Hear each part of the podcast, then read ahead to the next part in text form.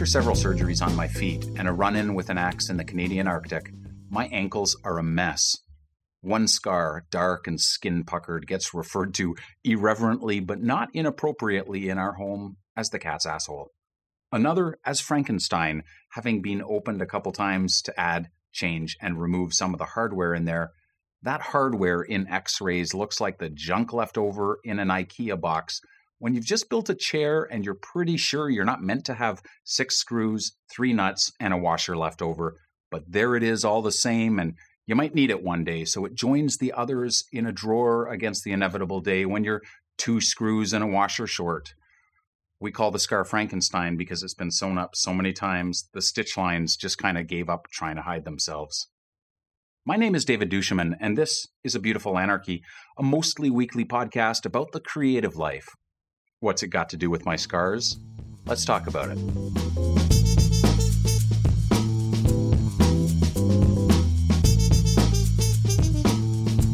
The third of four scars on my ankles is a big L shaped line that somehow just never got a name. All three of them are the ugly leftovers from a fall I took in Italy nine years ago. The fourth came when an axe glanced off a piece of wood I was chopping, and though it felt like I'd been half heartedly hit with a baseball bat, that axe cut through my pants, my boot, and deep into my ankle, which set us to striking camp around midnight and heading down the Yukon's forbidding Dempster Highway, dodging potholes that could swallow a moose while keeping an eye open for those same moose. We drove into Dawson City, which, despite the name, is barely a town and it has no hospital. It does have a nurse, if you can find her, which we did after going to the police station, which was very dark and very closed but had a phone on the wall outside to call Whitehorse, which is over an hour away, in hopes they might send someone, which they eventually did and sewed me up at three in the morning and sent me on my way. Like I said, my ankles are a mess. But there are other scars too, I've got a crescent moon on my right thumb put there with a Swiss Army knife when I was about eight years old on a camping trip in Nova Scotia. I've got a similar shaped scar above one of my eyes, though I can never remember which one because when I look in the mirror, left becomes right and vice versa. And apparently it's just easier to go look in the mirror than to remember these things. I got that one when I was roped into being a referee at a hockey game and had to borrow a pair of ice skates that hadn't been sharpened since, well, probably since the game was invented and at the opening face-off, I dropped the puck, and to the amazement of the crowd, and to be honest, to me as well, I then did a complete front flip as my skates shot out from under me, and I cunningly stopped my forward momentum with my face. So that's where that one came from. It keeps company with the others and the three small scars that testify to my gallbladder's departure, and the one from a hernia repair, and the ones on my knees from learning to ride a bike. Oddly, there are a couple I look at, and for the life of me, I can't remember where they came from. This inventory of scars is a little like an evidence locker in one of those cop shows, though they testify to different things. Some of them are incontrovertible proof of my own stupidity. Some are a witness to my inability to grasp basic physics like the law of gravity, and some to the fact that my body, too, is subject to the same kind of wear and tear as the rest of creation. Those are the scars you can see, there are many more scars under the surface. They're in my heart and mind, and I'm betting you've got a few yourself. The scars I carry on the inside, the emotional ones wrapped in memories, they don't hurt the way my ankles do when it gets cold and wet out. It's a different kind of hurt, and they ache at the strangest times. They remind me when I'm least expecting it of mistakes and losses, failures and betrayals, both those I've suffered and those I have caused. I can tell the difference because most of the time it's the pangs from the latter that hurt more. One of the advantages of getting older is that the pain from the external scars mostly kind of fades. There are still a couple where I've lost some of the sensation and they feel strange when I touch them, but mostly they are like the creases in once bent over pages in any of the books on my bookshelf. They are the dog ears and the chapter markers of a well loved story that was too large to read in one sitting. At least the ones you can see. The ones on the inside remain sensitive for much longer. But they aren't the bent pages. They are a bigger part of the story. They're a reminder of the twists and turns of the plot and the shitty things authors sometimes do to their characters or allow their characters to do to others or themselves. We're all in our own story, and the best stories have always depended on some pretty hard moments.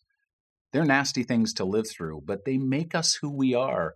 And I suppose it's better than living a story no one wants to read, a story with nothing to risk, but also nothing to gain. I have never been ashamed of my scars. Perhaps I always bought that line that says, chicks dig scars. I see that jagged zippered line across my foot, and I hear Indiana Jones telling Marion, It ain't the years, it's the mileage, baby. The scars don't only testify to my missteps, but to my resilience and to lessons learned.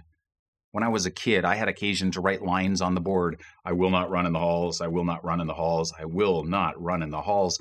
Write that a hundred times, and you might begin to slow down in the halls, though probably not for long. But these scars are lines written in flesh, and most of them only needed writing once. They are reminders of some of the more interesting, if not also painful, lessons and detours in my life, hints to some of the greatest victories, and they are now the source of the best that I have to offer as a writer and a human being, most especially the scars on the inside. These dents and scratches are not something I regret, at least not now that I have lived with them a while and the pain that created them has faded. They remind me that what doesn't kill us only gives us something to blog about. That the last thing I need to worry about when it comes to this body is resale value at the end. They remind me that I am not the good china only to be used on special occasions. They remind me, too, that things that are well loved are well used, and they probably show it. I don't want to get to the end in pristine condition but rather well loved and full of stories. And to do that, there's a good chance some of the parts will be hanging by a thread toward the end, which I very much hope is a long way off.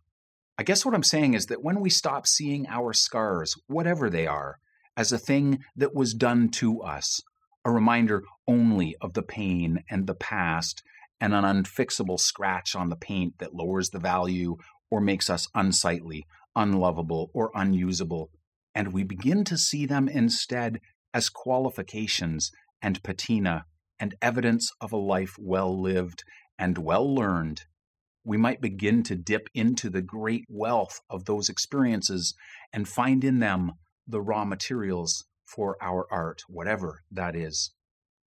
I once read a great line from writer Madeleine L'Engle that said something brilliant to the effect that as we go through life, we all suffer injuries but that the most grievous harm, far greater than the original hurt, is caused by how we react to them. She was pointing to the tendency to hide our scars, to build walls around the more tender parts, to become self protective and ashamed, and to retreat away from risk. And in so doing, we begin to shrivel, to become numb, and to atrophy. That is the true damage. I don't know that you have to suffer to be an artist. I suspect that's partly true, but that's not exactly setting the bar very high, is it? I mean, everyone suffers. No one is immune from the bumps and bruises of life. Some of us encounter far more pain and loss than we ever thought we could bear. Some people live enough hard stories to fill a library, and I don't want to romanticize pain and suffering or imply that there's some golden nugget in all of it that makes it easier to bear. But I think it's important we acknowledge it to be unflinching in our acceptance of it as having happened, as always happening, both to ourselves and to others, and to look it in the eye and refuse to allow it to kill our spirits.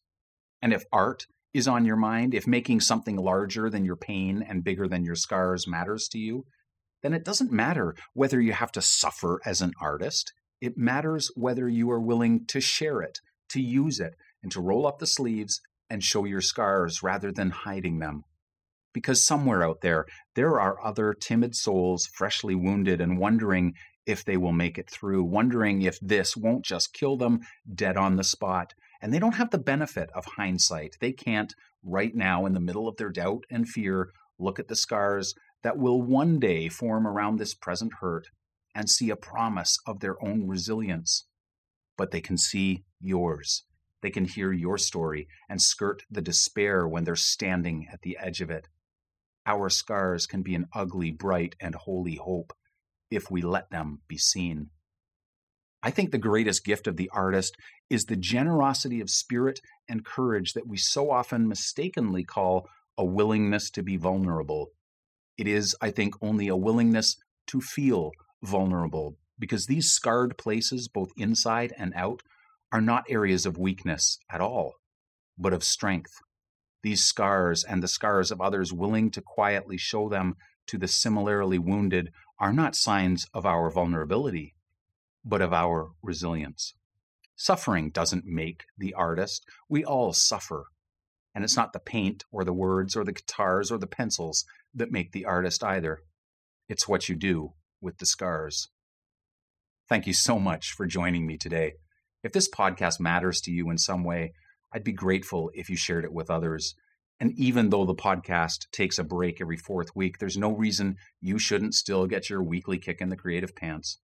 I'd love to send you on the make on those fourth weeks, and you can get that by going to a beautifulanarchy.com, scrolling to the bottom, and telling me where to send it. At the same time, I will also send you a copy of my ebook, Escape Your Creative Rut Five Ways to Get Your Groove Back.